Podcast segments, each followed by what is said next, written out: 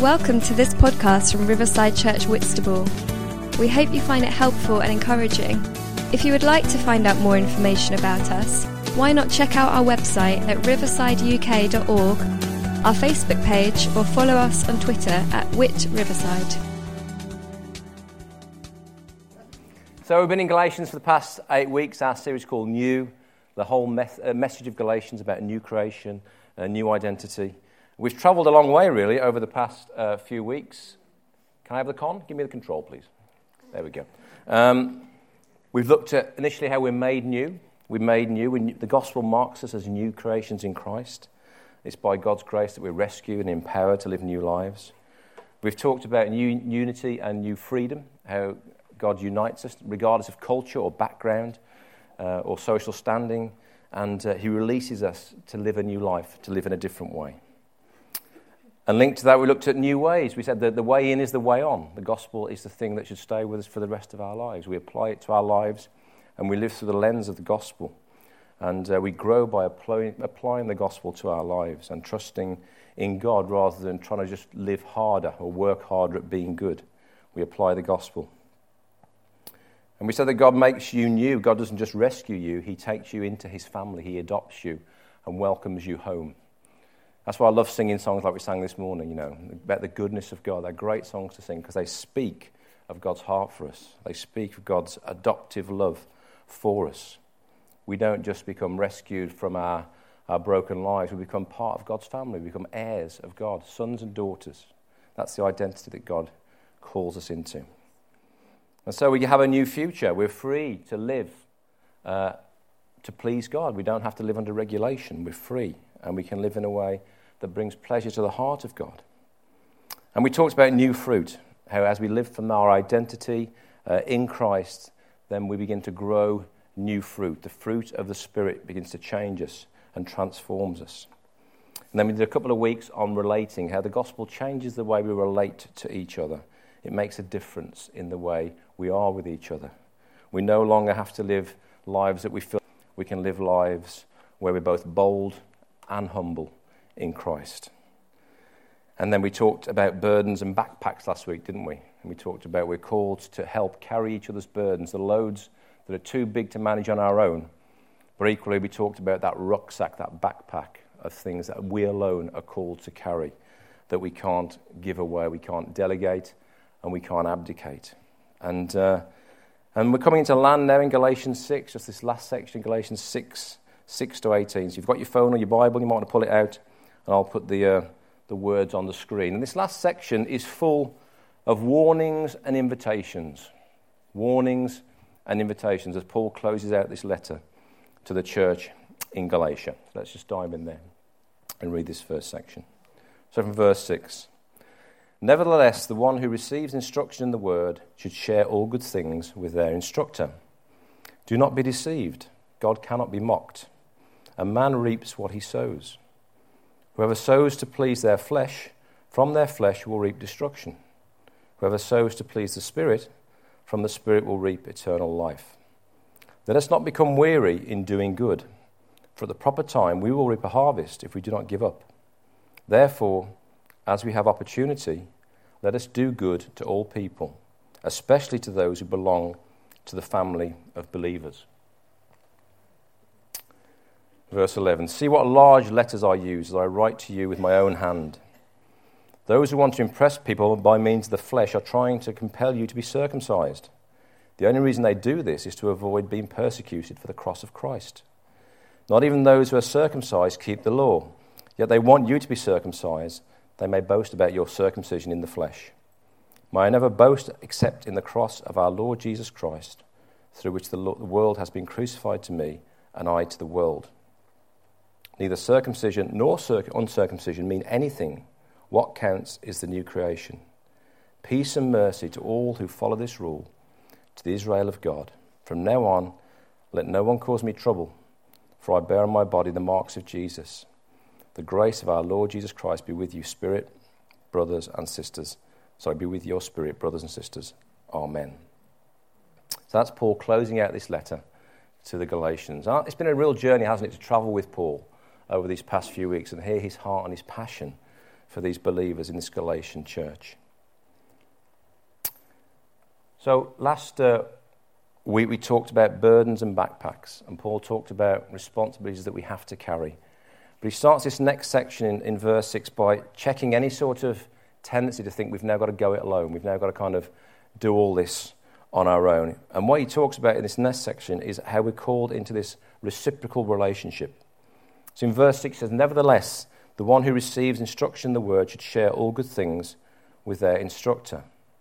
So Paul's talking about a transaction that should be taking place between a sort of a student and a teacher. Paul sees this transaction as being somebody who's further on in their faith, someone who can disciple, someone who can encourage, instructing and teaching somebody who's potentially a new believer in Christ. And he says, What I expect to happen is there a mutual sharing to take place. There's a, a reciprocation that should take place between these two people. So, as the student receives from the teacher, the teacher supports, sorry, the student supports the teacher. They're each using their different gifts and resources to encourage each other. Now, anybody know what this is or who these are? I'm so glad no one said Nemo. Okay. These aren't Nemos, these are clownfish. And what's special about clownfish? Anyone know? They're, uh, they're an example of a very fancy word beginning with S called, who knows their biology? Symbiosis. Symbiosis.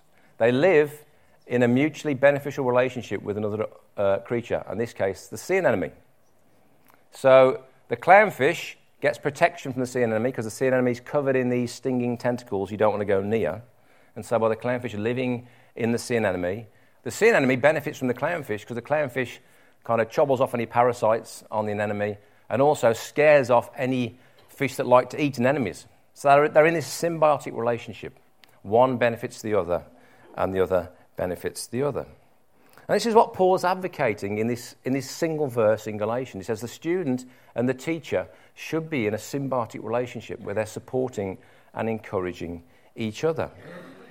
Because if one was taking and the other one wasn't receiving, then, then one would just be a consumer. They'd be in a consumer relationship. One would be taking and not benefiting the other. And Paul said that's not what should be happening here. There should be a generous attitude between the teacher and the student. Now, I want to show you some figures. I don't normally do this on a, on a Sunday morning, but I thought we'd get into graphs this morning. So I'm going to show you a, a graph this morning. Look at this. Okay. I showed you this graph uh, to, the, to, the, Trust Board uh, meeting we had on Tuesday. And this is a summary of our income from 2017 to 2019. And the big red bar in the middle is our giving. Now, what happened in 2018? It dropped. 2018 was a, a big year of transition for us as a church. Uh, we sort of went through a time of sort of recasting our vision and our direction. And some people decided that this was no longer the church for them. They, they didn't want to buy into this vision or this transition or this, uh, this direction we were heading for.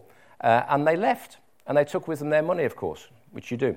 Um, so we had this dip uh, in, in, Octo- in, uh, in June of our income um, into the life of the church. But what happened in 2019? It started to go up again. and that's because God has brought new people uh, to the church who've come and started to generously give. And also, the church continues to be generous uh, with their giving. If I show you a trend line, anyone likes a graph, you can see that that is actually what's that's, that's been the trend of our giving and our gift aid. Now, why am I showing you this on a Sunday morning? Well, because I want to talk about the symbiosis that Paul talks about in Galatians. Because a healthy church has this symbiosis taking place where there's generosity from the congregation that releases ministry through the life of the church. And that's what we've had here at Riverside over the years. We've been an incredibly generous church. And our heart is as we grow and continue to grow, that that generosity will also grow with us. I'd encourage you, if, you, if you're new to the church and you didn't hear our overflow series we did back in February, there were three talks where we talked about our desire to be an increasingly generous church. I'd encourage you to listen to those talks. There's three talks. You can find them on our website or find them via podcast. And they're called Overflow, and they just talk about our heart for generosity in the life of the church. We want to be an increasingly generous church. That's our heart. Uh, just two recent examples of this. We, um, we've just underwritten the lion's share of the, uh, the village at wildfires. So we took a big lump uh, of the costs of putting on a, a village uh, on the campsite so we could bless the other vineyard churches in the area. And we invested in equipment uh, and uh, resources and literally said, we'll, we'll underwrite the cost of that village. If no one else contributes, we'll carry the cost because we want to bless the other vineyard churches in this area. That's an example of our growing generosity. We also decided to give £10,000 to Dreaming the Impossible, the Vineyard Youth Initiative that's taking place over the next few years, and you graciously contributed to that as well. That's an example of our growing desire to be generous and to invest in the young people and the emerging generation. You can see from this graph that our business side is working hard across the bottom there. We, we get income from different sources. We get income from our cafe, uh, from room rentals, from conferences. And these guys are all working hard to continue to grow the business and to bring income into the life of the church. But that's only part of it, because our individual giving is part of the backpack that God calls us all to carry. It's all gone quiet. People don't like money talk, do they? we don't talk about money much, but we can't, we can't go through a book like Galatians and just go through a verse without really getting into the heart of what Paul is trying to say here. So forgive me if it's your first time in church. We don't normally hit you with money talks. But our individual backpack is a part, part of our, our, our giving sits in there. You know, you can be blessed by someone else's giving, but you, you can't let someone else do your giving for you. Make sense? It's part of that backpack that we can't give away. Uh, in Paul's other letters, uh, in letters to the Corinthian church, he encourages each one of us to set aside a sum of money in keeping with our income. So Paul is saying, you know, proportionately, look what, you, what comes into your life, what God blesses you with, what God has asked you to steward. Now think about that and think about what you want to set aside uh, to give. And he also says, it, and, uh, the second letter to the Corinthians, he says, we should have decide what's in our hearts what to give, not reluctantly or under compulsion. So we're not compelled or we're not under some sort of um, religious sort of uh, rule or regulation. God's not going to be angry with us if we don't choose to give, but we give cheerfully. We give from a heart of uh, cheer and joy. And this is part of the symbiotic nature of a healthy church.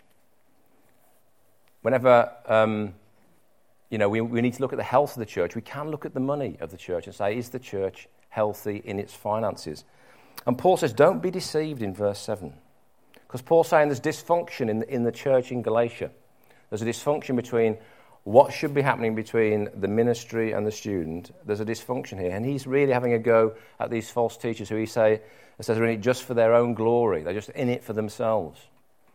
We try and be as transparent as possible here at Riverside with our vision and our values and our processes and our finances so you can see, hopefully, that you're not being deceived by what we do here. And you can then decide whether it's a family that you want to be part of because we furnish you with as much information as we possibly can to let you see you know, how things go on here. So I'd encourage you. I think this is an encouraging graph. Amen? Amen. Amen. This is an encouraging graph because we've uh, weathered a bit of a storm there last year and we're on the up. And I think God wants to continue to do that and bless us and increase. And every time we get together to pray, there's a sense of God saying, you know, widen uh, your vision, increase your faith. And it's not all about money. But money is important because money and ministry go together. Uh, that's what Paul's saying here. You know, you should, should be a reciprocal, symbiotic relationship between the resources that are there. Okay, so let's, um, let's crack on. Enough graphs. Okay, do not be deceived. Let's talk about this next section. Paul turns now to one of the most ancient processes known to man sowing and reaping, agriculture. And he uses it to define uh, what could be called the law of great returns, which is basically you reap what you sow. You reap what you sow. He says in verse 7 God cannot be mocked, and man reaps what he sows. So, whether you're planting things in your garden or whether you're planting things on a huge scale for farming or mass agriculture, the principle is always the same. What you put in the ground is what comes up. If you plant corn, you get corn. You don't get carrots. No matter how much you might want carrots to come up, if you've planted corn, you're going to get corn. Okay? This is the defined principle that's at play here. What you sow is what you reap. And sometimes what you sow you don't want to reap. You do not want it to come up. But it will. Sooner or later, what you sown will come up. It will produce a harvest. It will grow up. This is what Paul's alluding to here. He says you can't mock God. You can't, you can't change these sort of divine laws that are in place in the universe. He says you sow one thing and you'll reap one thing. You sow another thing, you'll reap another thing. That's just the way it goes. And he goes on to say in this next verse Whoever sows to the flesh, to please their flesh, from their flesh will reap destruction. These are weighty words from Paul. Whoever sows to please the Spirit, from the Spirit will reap eternal life. So Paul isn't saying God's sitting up there with a checklist waiting to look at what you've sown and go, oh, that's a cross. Oh, that's a tick. He's not doing that. That's not what God does. But what, what he's done, he's set in place a kind of a structure and left it to us. And he says, okay, you, you've sown corn, you're going to get corn. You've sown carrots, you're going to get carrots. These are the laws of the universe, the way it works. And Paul's saying we need to be really careful what we sow. Because sowing one thing will produce one thing, sowing another thing will naturally produce another thing. Who knows what this beautiful plant is? Any gardeners in the house? You want to rush out and get this afterwards. It's Japanese knotweed. Oh, not quite so keen though, are we? The Environmental Agency says this is without doubt the most destructive, aggressive, and invasive plant in the UK. And for three main reasons it gets this accolade. First, it's got this remarkable ability to get through concrete and brick. Secondly, it grows in such a dense cluster and such a rate, it kind of disrupts and eradicates all natural plant life. And thirdly, you can't get rid of it. It's almost impossible to eradicate. It's so destructive or seen to be so destructive that mortgage companies run a million miles from this. You know, they automatically want to know is there any Japanese knotweed on the premises? Because if there is, woohoo, thank you, but no thank you. So people have had mortgages refused and all sorts because this plant has been around and about. It can grow three to four meters in 10 weeks, and its roots can go seven meters underground and just basically blast through wherever they find. And even the tiniest fragment of this plant can mature and grow into another plant. This plant's so hardcore that when it was discovered in Japan, it wasn't discovered, it was found by a botanist in, in 1850 on the slopes of a volcano in Japan. He thought, what a lovely plant, I'll bring it back to the UK. and he brought it back, uh, and it was just a female, a female plant. And plants need male and female to reproduce. This plant wasn't fussed, she's cloned herself. Repeatedly, every single plant of Japanese knotweed in the UK is the same plant. She's the biggest female in Britain, possibly the world. She is tough, and she's not going to be stopped. Now, if I came round to your house and knocked on your door and said, I've got this beautiful plant I want to drop in your garden, I want to sow this plant in your garden, it's called Japanese knotweed, what would you say to me? No, thank you, or words to that effect. Sling your hook. Because you you would reap pain, you would reap huge amounts of problems. No one in their right mind would sow Japanese knotweed into their garden.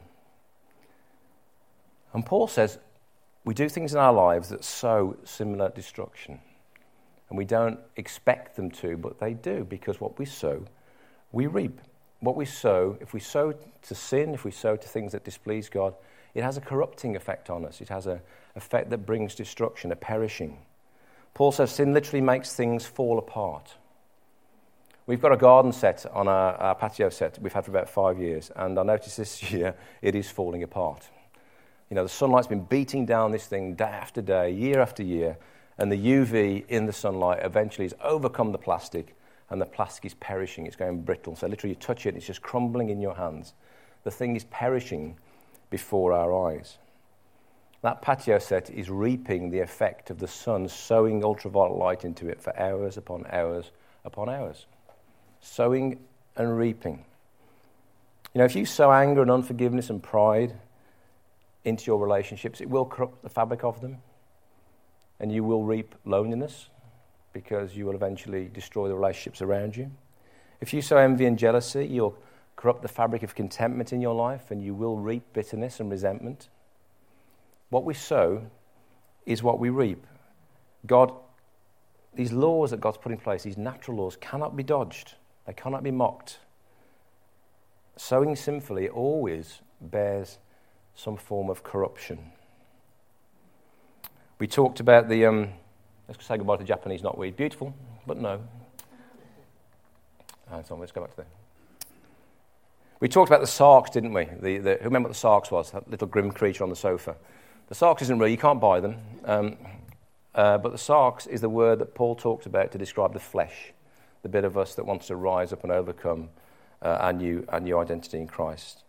And we talked about Paul saying, don't subscribe to old mindsets, but be renewed in your mind, be, be transformed in your mind because you're living out this new identity in Christ. So Paul says, don't, don't feed, don't sow into the old mindset.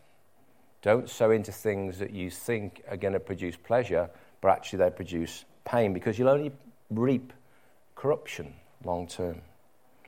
I used to work in uh, the IT industry, and back in the day, we'd have these huge hard drives that stored all companies' data, very valuable data. And we had to check these drives for corruption.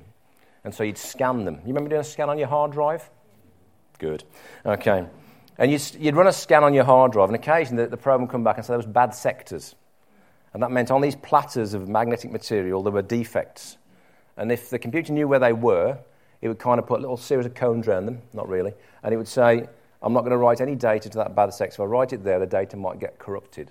You know, so I'm, I'm going to mark that as bad, and we'll carry on. And occasionally you'd run your scans on your disks, and you'd see an increasing number of bad sectors would start to appear.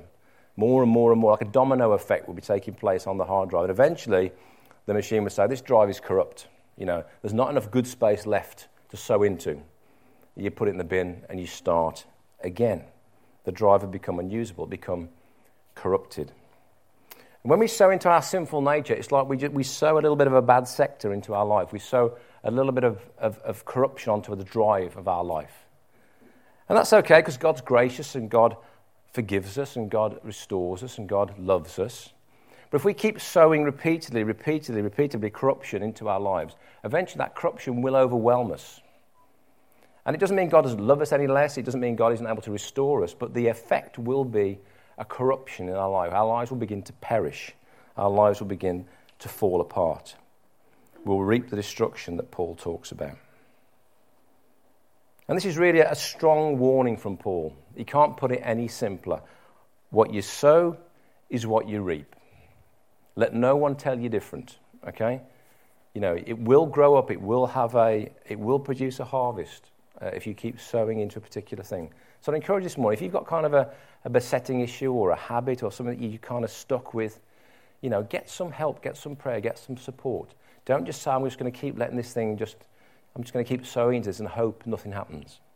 Because what you're sowing will one day grow up in you and it will produce a harvest. And it can have this corrupting destructive effect that Paul talks about here. But in contrast, whoever sows the Spirit will reap eternal life. And the translation of the King James is better. It says, will reap life everlasting. So it's like, it's not like we're waiting to reap our harvest until we die and go and spend time with God. It's almost like what we're sowing now will produce a life in us that we can start to walk in, we can start to enjoy. As we sow to the Spirit, God releases life and joy and freedom, increasing measure to us. And those self salvation idols we've talked about in Galatians, the things we try and do to make ourselves feel better, God begins to dismantle them. And we start to feel better because of our relationship with God. And we're free to live day by day, week by week, the joy of being a child of God. So it's really simple from Paul in this section. You know, be careful what you put in. Be careful where you choose to sow because what you choose to sow is what you will reap. And, uh, Yeah, I just encourage you. Next time you're in the garden, think about that. It's an organic uh, rule, and it's a, a, life rule for us as well uh, in the kingdom. And don't worry. You know, you might think I've sown so much Japanese knotweed in my life, I'm in trouble. Metaphorically, God can deal with it. God can deal with it. God can restore you. God can heal you. God can, God can deal with that corruption. He's the great redeemer. He's the great reconciler. So you don't have to worry that some, you're a place where God can't reach you. He can always reach you. We just have to turn and receive what He has for us. Then Paul goes on to say, you know, sowing and reaping is hard work. Don't become weary in doing good for the proper time. You will reap a harvest if you don't give up. I had a friend who worked in the Muslim community in the Middle East, and this was his banner verse because it was so hard, the ministry he was involved in. He saw so little return for his investment. And, and this was the verse he hung on to day after day, week after week. You know, we won't, if we don't give up, we will see a harvest. Paul said that, you know, sometimes sin can take a long time to grow up and manifest itself in our lives, but equally, the good things that we put in the ground as well take a long time to grow up and manifest a harvest. But he promises eventually you will see a harvest because the processes that God talked about cannot be mocked. So if you're sowing to the Spirit, you will see a harvest. It will grow up at the right time. But there's always a delay between sowing and reaping. And we live in a culture where everything is instant, isn't it? Everything. We get frustrated if Netflix buffers. That's the culture we're in now. You know, I've got two seconds of buffering and my life's over. but we live in a world where it takes a time for what we sow into what we want to reap and what we want to harvest. And in the kingdom of God, it, things don't come instantly, they take time. You know, you read your scriptures and you look at the lives of people who live for decades waiting for God to move. And we get disappointed, you know, if it's a long queue at McDonald's. We feel our lives are over, are inconvenienced. But actually, these things take time. You know, it's God, it's you, and it's time. That's the triangle of how God produces change in you. It's God, it's you, and it's time. Time's God's biggest lever to produce change in your heart and your life. See, He's not in a rush, you see. But we are. But He will always use time. So, as we sow in the Spirit, and we don't become weary in that sowing, then we will see this harvest grow up. Don't lose heart. Don't lose heart. Persevere in serving, persevere in ministry. So much of this is so important now in our society. A whole generation is coming through that just expects everything to be there in the moment, instantly. So we have to teach a whole generation how to wait upon God and receive things that grow up in the harvest. And our job is to keep watering in faith and expectation, to keep watering those things we've sown in prayer, looking for the fruit, looking for the return. Verse 10 Therefore, as we have opportunity, let's do good to all people, especially those who belong to the family of believers. See, Christianity isn't complicated. Okay? Regardless of what you've been told, it is not complicated. It's as simple as this do good to the person in front of you. End of. Do good to the person in front of you. Who's in front of you? Who's in front of you now? Who's going to be in front of you this week? Might be someone in a checkout queue. Might be someone in the McDonald's queue. Might be someone in front of you at work. It might be someone you face over a desk. It might be somebody in a shop. It might be someone you meet on the street. Do good to the person in front of you. This is the essence of what Christian life looks like. Every opportunity, let us do good to all people. It might be with your time, your resources, your friendship, your support, your prayer, whatever you have at your disposal. How can you use it to do good to all people? See, following Jesus isn't about meetings, it's not about churches in terms of structure, it's about being people of goodness. We've sung it again this morning, haven't we? Your goodness is running after me. We take that goodness and we kind of run after people with it. Let me show you what it looks like to follow Jesus. Let me show you God's goodness. Let me show you God's love. Back in 2016, when we first came to this church, um, we were praying, Keely and I, about what was God saying to us about a vision for this church. And we had this phrase, good for everyone.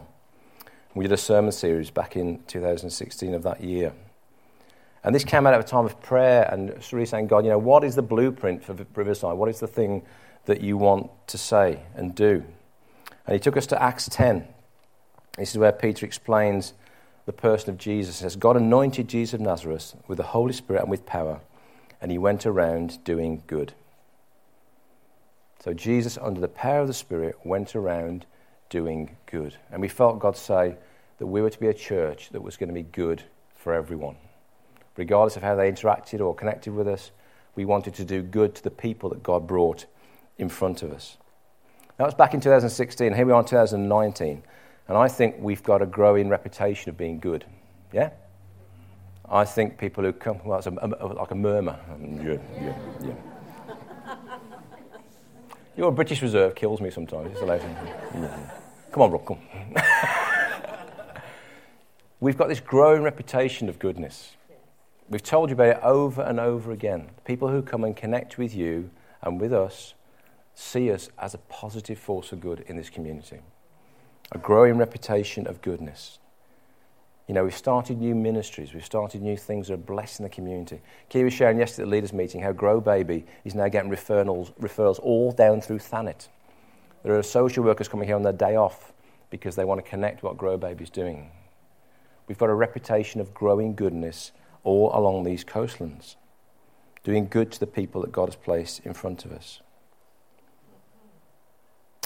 Excited by that? Because what God says He's going to do, He does, you see.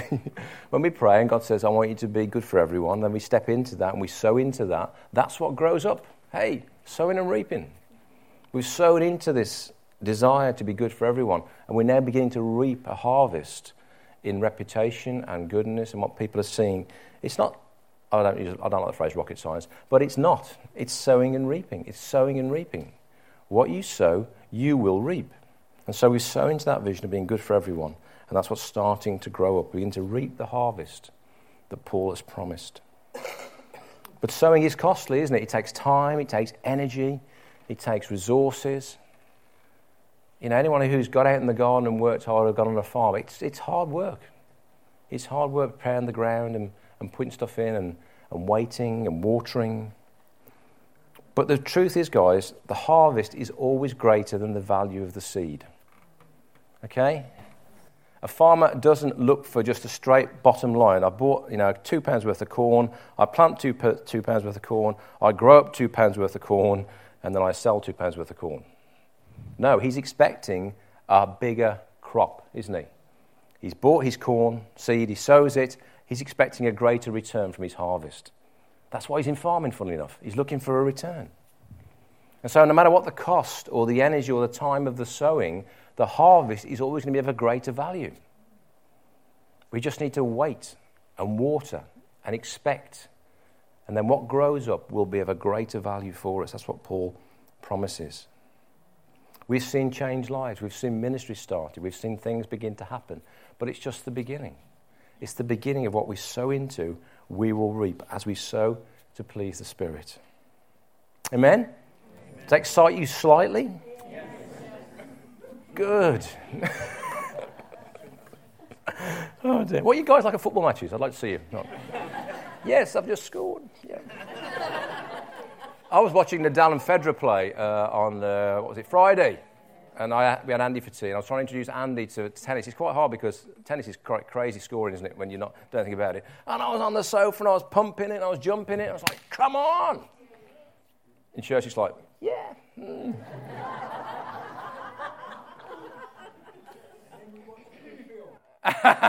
we did watch a good film. Despicable Me 3, come on.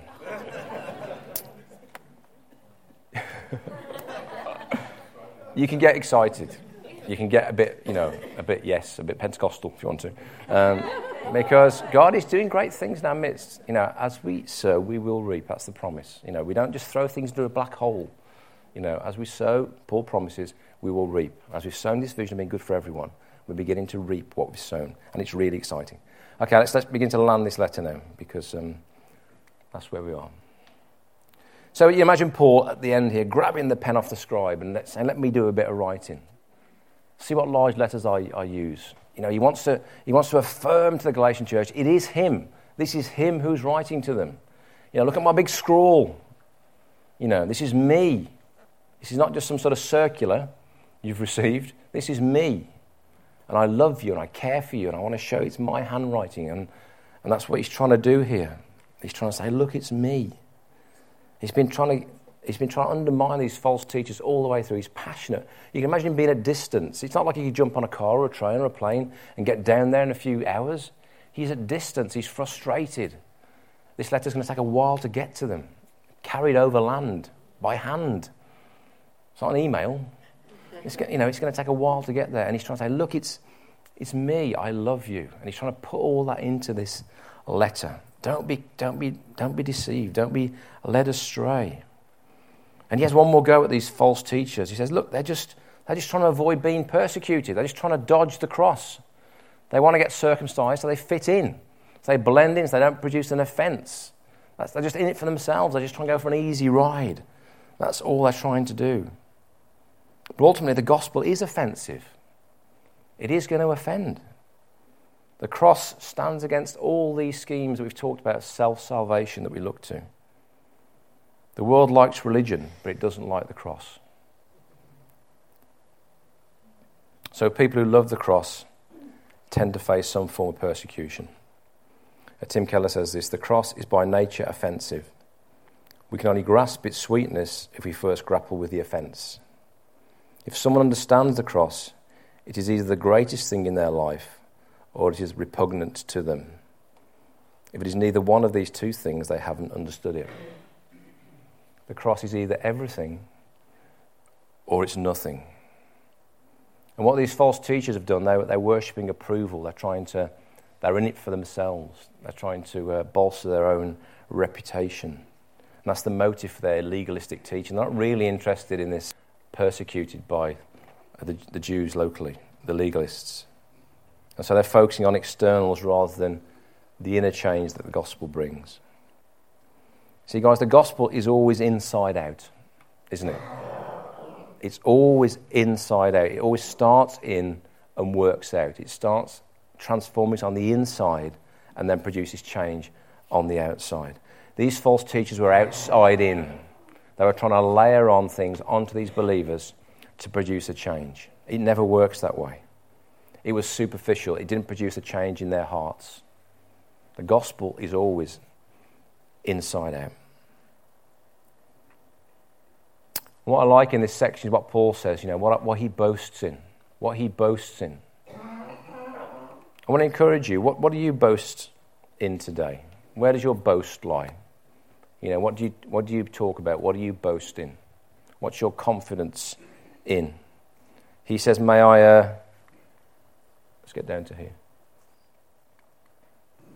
May I never boast except in the cross of our Lord Jesus Christ, through which the world has been crucified to me and I to the world. See, the cross is just a help to you, it's just an addition to you. You'll always be looking to other things to make you feel complete. You'll always be looking to other things to add on to your salvation. But if the cross is everything to you, then that's what you will boast in. Religion leads us to boast in what we do. Okay? So religion will lead you to boast in your performance, your habits, or the things that you perceive that make you more acceptable to God. The gospel will cause you to boast in the cross because you know it's by utter grace that you are now a child of God. And that's what Paul says. The gospel leads us to boast in the cross of Christ because our identity in Jesus is confident and secure. We don't have to turn to our performance. Paul says the natural world has ceased to have any claims on me. There's nothing in the world I need to complete me. I'm not looking for something out there to make me feel better about who I am. Nothing in the world can bring me under its power or control me. And that's what his encouragement is for us. We don't, we don't distance ourselves from the world, we don't try and not be in the world, but we're not looking for something in the world to make us feel right, or to make us feel complete, or to make us feel like we're worth something. That's what most people are currently doing. They're looking to things in the world for identity and security. And Paul says, I'm set free from that. Paul says, I don't need to fear the world anymore. I don't need to worship the world anymore. I don't need to live relationships that are either make me feel inferior or superior anymore. I'm free. I'm free. I'm a new creation in Christ. And this is where we come into land with this letter. The gospel changes us fundamentally. And that's what Paul wants to communicate with all his heart to the church in, Gal- in Galatia. You're a new creation in Christ. You're free to live, to live from the inside out. The gospel has changed your boast. You, don't no, you no longer have to boast about the things that you've done or the things that you have. You can boast in the cross of Christ. And to finish off, Paul just says, Please leave me alone. I'm doing my best. I'm trying to encourage you back into Jesus, but I bear on my body the marks of Jesus. He says, You false teachers, you're all mouth and trousers, there's nothing about you. I've got the physical marks of apostleship on me. I've been beaten, tortured, shipwrecked, scarred. I carry on myself the marks of Jesus. You know, what are your marks for Jesus? Because we don't get through this life unscathed, do we? We don't. We, we take physical scars, we take emotional scars. You know, you will have marks for Jesus. You will have been marked because of the choices you've made to follow Jesus, to put your confidence in the cross. You will take those with you into heaven, those marks for Jesus. Paul says, My body is like a roadmap of my choice to put my confidence in the cross. And these are the marks of, of real ministry, guys. Real ministry isn't about the beautiful people who are all perfect. It's about us bearing in our bodies the scars, the marks of Jesus as we make choices that cost us for Him. Not riches and greatness, but sometimes signs of suffering for the gospel. Suffering for the gospel. So he signs off the letter with the grace of our Lord Jesus Christ. He began by grace, he carried on in grace, he finishes in grace. Not by anything else, but by Christ alone. We stand in grace. And that's what the Galatians needed to hear. They needed to hear they were secure in the cross of Christ, in the love of Christ, in the grace of Christ. It's exactly what we need to hear today.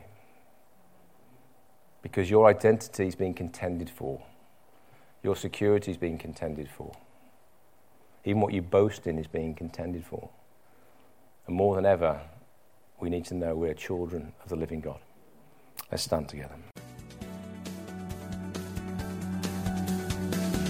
Thank you for listening. If you would like to contact us about this talk, to hear more, or to find out about Riverside Church Whitstable, then visit our website at riversideuk.org. Also, you can contact us through our Facebook page or tweet us at Whit Riverside.